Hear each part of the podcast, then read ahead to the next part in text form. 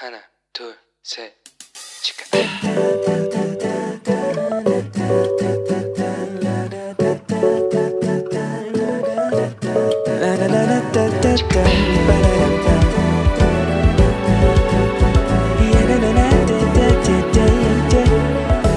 Here we go. Hello，你这个星期过得好吗？我是你人生梦想应援团的头号粉丝 Annie。 哇，各位好想念你们哦！有朋友终于来问我说：“ 哎，上个礼拜怎么没有上传石头们的青春日记呢？” 真是不好意思，其实我的电脑已经很久之前就系统有问题，就常常会跑得很慢，而且就很怕每次录了音它不能储存，有没有？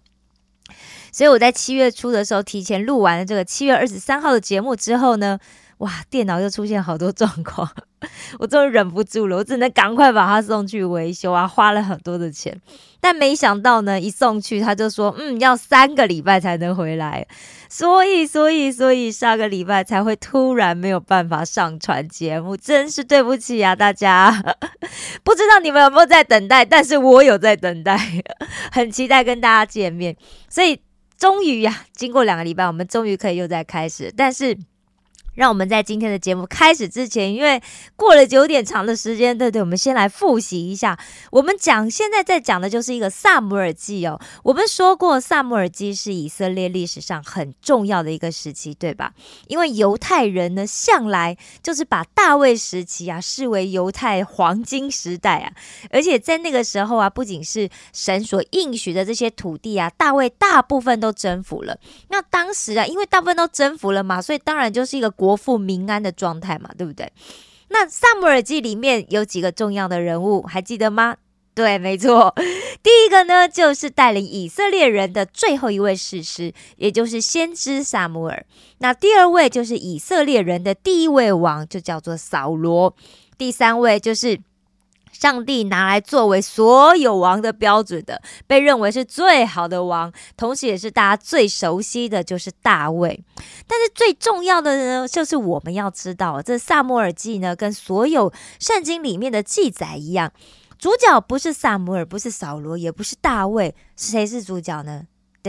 上帝才是这些故事的主角，所以我们更应该要集中一点去关心，就说，诶，这一些人所发生的这些事情，跟神到底有什么关系？那神知道他们现在做的这一些事情，他有什么感觉？为什么神看重这些事，要让我们知道呢？那在这些事里面，我们应该要认识的神的特质是什么？我们之前讲过，《萨母尔记》里面最重要的两个我们要认识神的特质，就是公益和怜悯。好，复习就到这里。今天我们终于要进入，要来谈大部分的人都喜欢的王，也就是大卫哦。其实大卫哦被高抹的过程，不像扫罗那么风光哦。扫罗是在米斯巴的一个公开的场合，萨摩尔把这个以色列百姓呢都招聚到耶和华面前，然后让每一个支派都上去这个撤迁嘛，然后就先撤出了这个便雅悯，然后又撤出了马特利族，然后再从里面撤出了这个基士的儿子扫罗。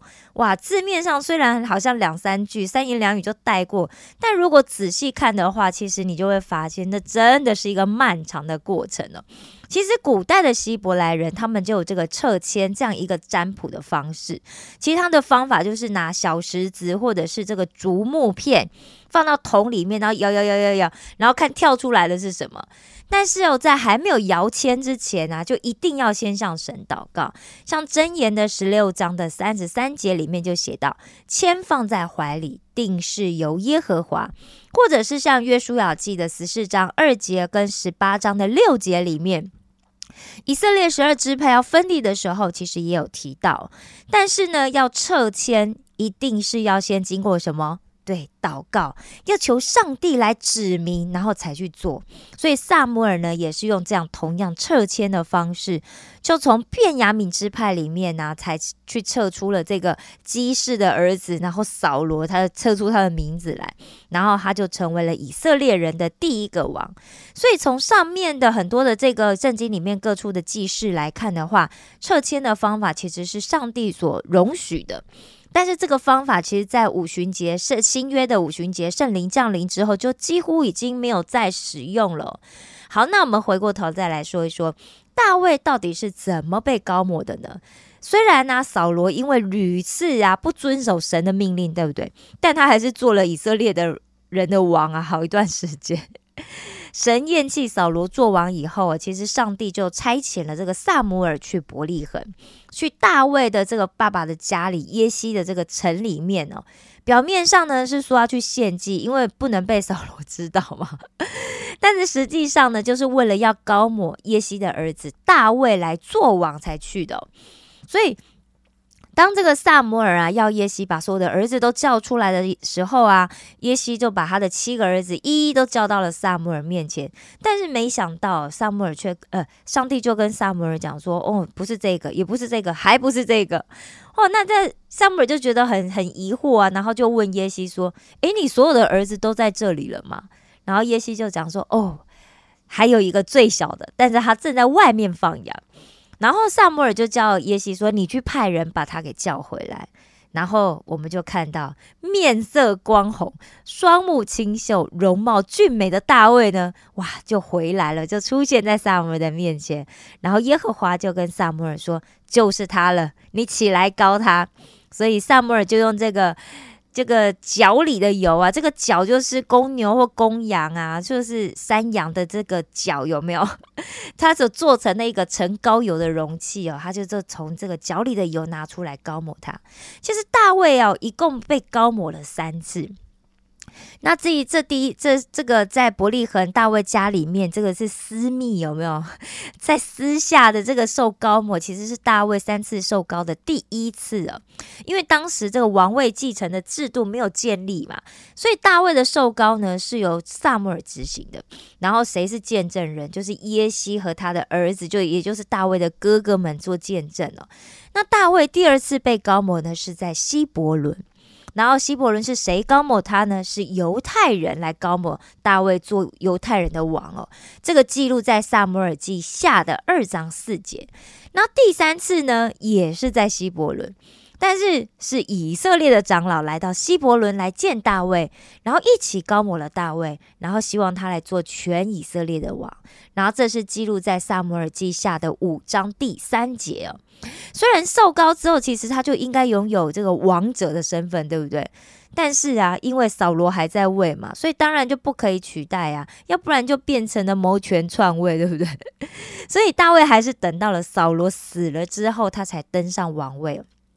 大家知道这边有一件很重要的事情，就是这个立王的权利是来自于神哦，所以不是大卫自己想要当王就当王，所以他当然也不可以去这个夺权篡位嘛，要不然就是违背神的命令哦。不过因为之前我们讲了，扫罗就开始嫉妒啊，然后有这些愤恨的心啊，所以耶和华的灵就离开了扫罗。那神的灵离开扫罗，谁就来骚扰扫罗？对。恶魔就来骚扰扫罗，所以扫罗就变成一个喜怒极其无常的人，随时都有可能会情绪失控。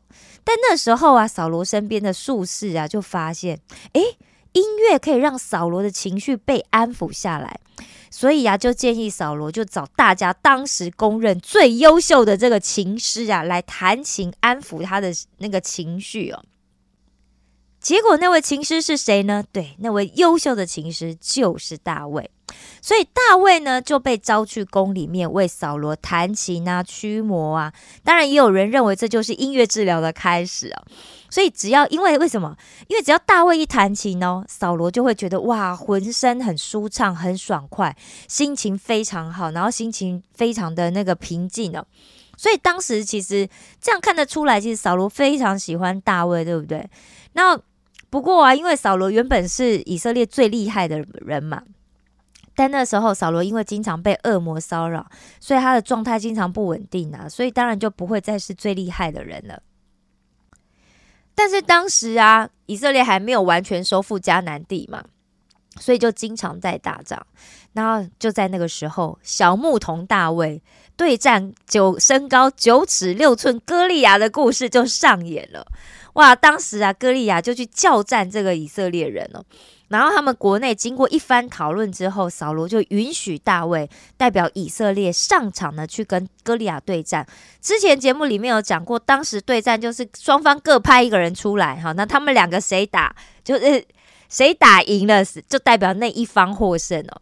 所以当时啊，大家想想，小罗那时候，呃，不，大卫那时候年纪很轻啊，而且刚讲过了嘛，面目红润，有没有？容貌俊美。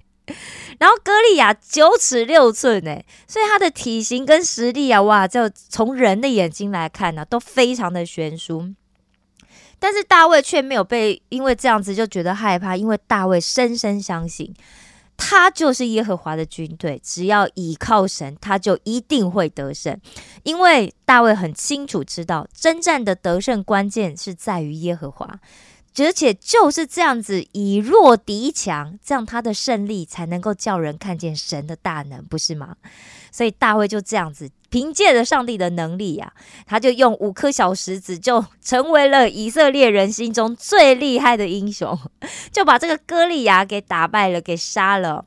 但是啊，扫罗是一个连自己儿子都会嫉妒的人，对不对？大家想想，那现在出现的一个街头巷尾人人歌颂的新英雄。那扫罗作何感想，对不对？然后，而且大家还会唱说：“哇，扫罗虽然杀死千千，但大卫杀死万万啊！” 那扫罗怎么会善罢甘休呢？对不对？所以扫罗的这个嫉妒啊，就更在他心里熊熊的燃烧。所以扫罗就开始想方设法要害大卫。他先是跟大卫讲说：“哦，他要把这个大女儿米拉嫁给他。那条件是什么呢？只要大卫去为扫罗打仗。但大卫就讲说：‘哎呀，我是什么人呐？我是什么出身呐？我怎么敢做王的女婿呢？对不对？’但大卫还是乖乖去打了仗，而且打了胜仗回来。但就在这个扫罗应该要把他大女儿米拉嫁给大卫的时候呢，哎。”扫罗扫罗反悔，诶，他就把米拉嫁给了一个米和拉人，叫做亚德烈的哦，那就就你知道怎么做王的，就怎么出尔反尔，对不对？那这时候呢，扫罗又听说他的二女儿米甲其实早就暗恋大卫很久了，扫罗就又逮到机会，要人去传话说，诶，他这次呢也不要什么聘礼，只要一百个非利士人的羊皮就好了。哇，其实上一次也是嘛。扫罗其实本来是想要借着，就是让扫罗那个大卫去打仗啊，然后就害死大卫，对不对？但没想到大卫就是这么勇猛善战。这次呢，他要一百个非利士人的羊皮哦。但大卫二话不说，一次割了两百个非利士人的羊皮。那这下扫罗也知道耶和华神是和大卫同在，所以大卫才会一直都打胜仗。再加上他的女儿米甲非常爱大卫，所以他就更害怕大卫，然后也更经常就跟这个大卫明着作对，暗着作对不过只要遇到非利士人的军长出来打仗啊，大卫因为总是比这个扫罗的臣仆做事更精明，所以大卫的名声啊就更被众人尊重。然后后来扫罗又好多次都设下陷阱，想要杀大卫。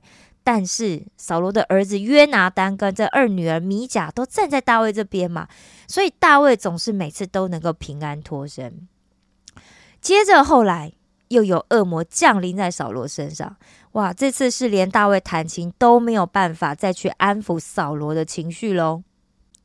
于是大卫琴弹着弹着，扫罗就拿起他手旁旁边的这个枪哦，就狠狠的往大卫刺去，要把他刺在墙上。哇！但是让大卫机警的闪过了。不过他也知道这个情势逼得他一定得要逃跑，一不要不然他很可能随时就会死在扫罗的手下。所以呢，大卫就在他的妻子米甲的帮助下，狼狈的从这个宫里逃跑了。那在逃跑之后呢，大卫就一路来到了萨摩尔所在的拉玛。他就把跟扫罗之间的这些事情呢，都一五一十的都跟萨摩尔说了。接着啊，萨摩尔就带着他就往拿约去，然后大卫就在拿约住了下来。结果呢，有人就跟扫罗通风报信，就讲说：“哎，你要抓的这个大卫就躲在拉玛的拿约。”于是扫罗就马上就派人要去抓拿大卫，但是没想到哦。扫罗接二连三派去的人啊，到了那里之后，都受到神的灵感动，然后就说出预言所以导致他们根本没有办法去执行这个抓捕大卫的任务啊。最后扫罗忍不住，扫罗就自己去了。他但是他在往这个拿约的路上的时候，神的灵也一样感动他，所以他就一边走一边说预言，就这样子走到了拿约哦。那当然大卫就又逃过了一劫。所以就在这个大卫在扫罗要去拿约抓捕他的时候，他赶紧逃跑啊，对不对？那这时候呢，他就去见了这个跟他亲如兄弟的约拿丹了。这时候呢，约拿丹不仅承诺会继续帮助大卫，甚至他还跟大卫立约说，他以后要做大卫的臣民哦。圣经里面很详细的描述了拿约拿丹跟大卫之间这种深厚的情谊哦。好，讲完之后，大卫还是要继续逃跑，对不对？那这次呢，他又逃到了挪伯。那那边有一个祭司叫做亚西米勒，那他看到大卫来了就很紧张，就战战兢兢的出来接待大卫。那大卫因为一路都不敢耽搁，都在逃跑嘛，那跑到那边就饿了，所以就问祭司亚亚西米勒说：“哎，有没有什么东西可以给他吃啊？”亚西米勒回答讲说：“我这边什么都没有，只有橙色饼。”好，所以就只好把这个换下来的橙色饼就拿给大卫吃了。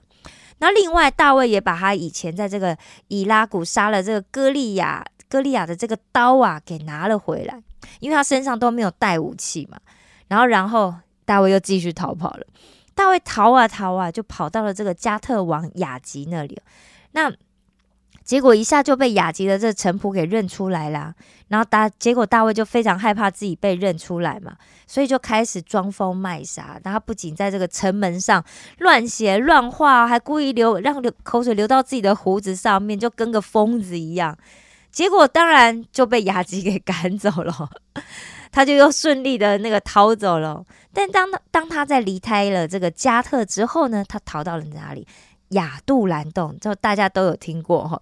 那亚杜兰原本意思是什么呢？是人民的正义，或者又可以解释说对他们的见证。那亚杜兰呢，是在这个以色列犹大山地的西边的这个萨菲拉丘陵地带，一座很古老的迦南城市哦。然后在主前两千年这个族长时代的时候，其实这边就已经有人居住了。在圣经里面第一次提到亚杜兰是在创世纪的第三十八章，由大向他的弟兄们建议把他的弟弟约瑟贩卖作为奴隶之后呢，他就离开离开家里面，然后到他的朋友亚杜兰人希拉家里，然后并且在那里娶了迦南的妻子，呃，迦南的女子为妻哦，然后就生了三个儿子哦。然后，另外，在主前十五世纪初的时候，以色列人刚进入迦南啊，那个地方也就开始有诚意了。然后，像这个就记录在这个呃约书亚记的十二章里面。另外，像以色列人出埃及进入迦南时，亚杜兰就是被攻取的迦南三十一座城邦之一哦。后来，当以色列人分配分配这个迦南地业的时候呢，这个亚杜兰就被划分给了这个犹大的支派。亚杜兰城呢，其实就在这个大卫家乡伯利恒跟这个非利士人的城市加特的中间呢。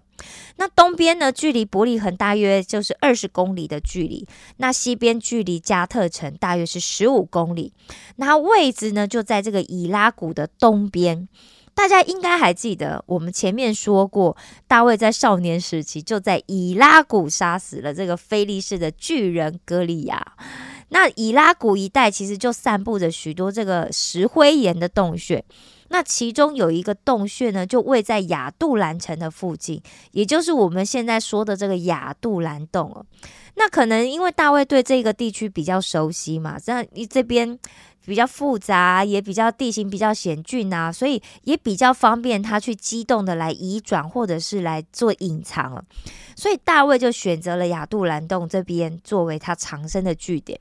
那不久之后啊，他的弟兄、他七个哥哥跟他的父亲全家啊，都离乡背井来到亚杜兰洞来找大卫。那另外呢，还有大概四百位，我们看圣经里面写。受窘迫的、欠债的、心里苦恼的，也到这里来跟随着大卫啊。不过，大家不要看这些人，原本好像都是一些被大家鄙视的人，那他们，但是他们之后有一些人就成为了大卫的勇士哦。不过因为这扫罗的追捕实在太猛烈了，所以大卫就先把他的父母啊，先送到了他曾祖母的故乡，也就是摩押去。接着，因为有人告诉大卫说，非利士人正在攻击基伊拉，所以大卫就问上帝说，他可不可以去攻打这些非利士人？那上帝就回复大卫说，可以。所以大卫就上去攻打了那些非利士人。但是呢，这个时候就有人跑去跟扫罗说：“哎，你要追捕的这个大卫啊，正在基伊拉。”哎，所以扫罗马上就招聚了许多人，要赶去基伊拉，想要围攻大卫。就在这样子两军攻防交战之中，扫罗就因为肚子痛啊，就进去了一个洞里面上厕所。但是万万没想到的是，大卫跟跟随他的人全部都躲在那个洞里面啊！哦，我的天哪！大卫就趁着这个洞里黑暗的时候，就偷偷的靠近了扫罗，然后割下他衣服的这个一段的衣角啊。那但是呢，他等到扫罗走出洞穴之后，他才向扫罗喊话。扫罗一听到大卫熟悉的声音从这个洞里传出来的时候，他当然非常震惊啊！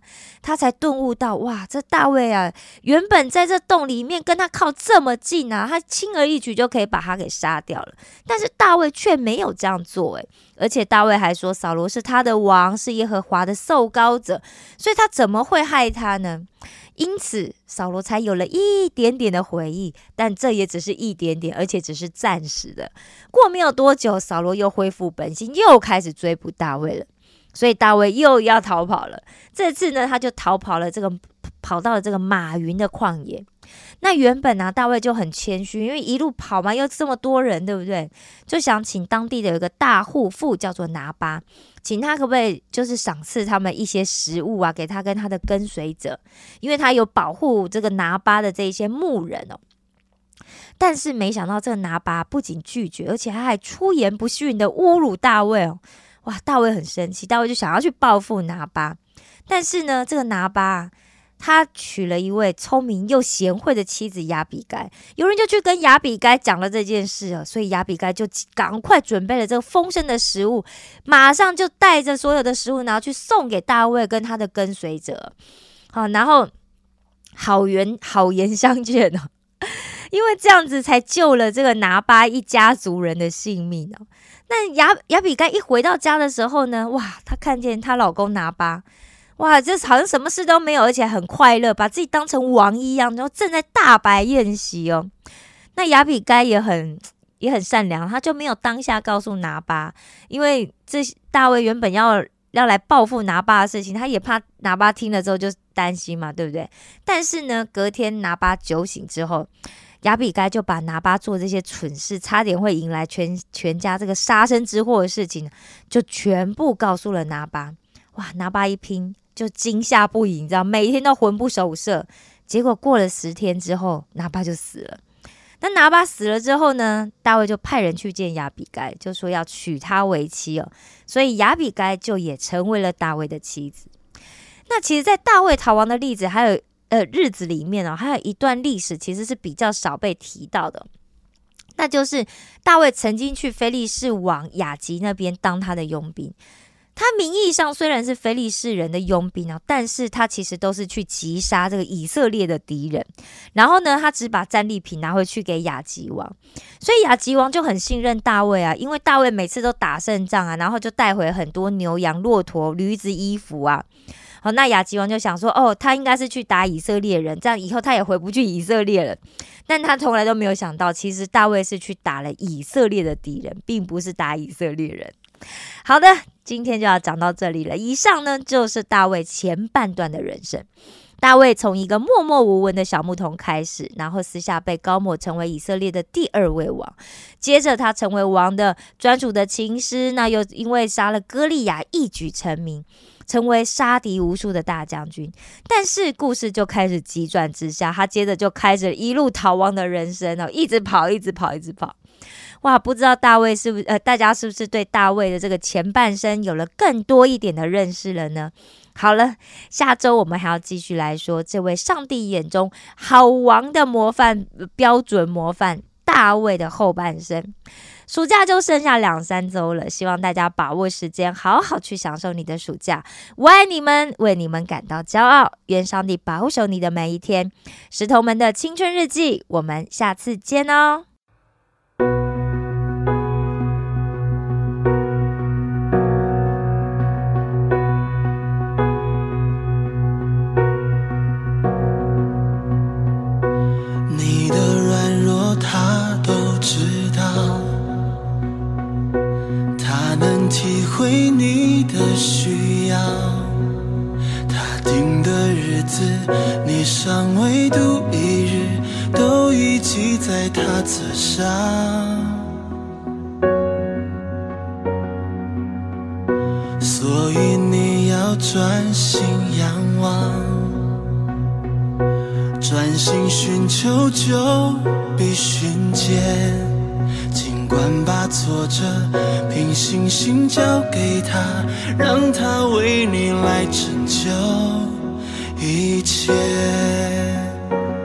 他必不让你双脚动摇，保护你的也从不停歇。当你上山举目，你的帮助将从造天地的耶和华而来，保护你的就是耶和华，白天黑夜都不必惧怕，不管你出你入，你的帮助从今世直到永永远远都在你的身旁。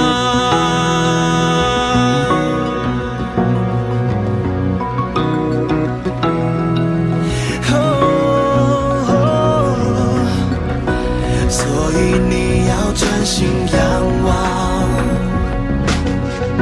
专心寻求就必寻见，尽管把挫折凭信心交给他，让他为你来成就一切。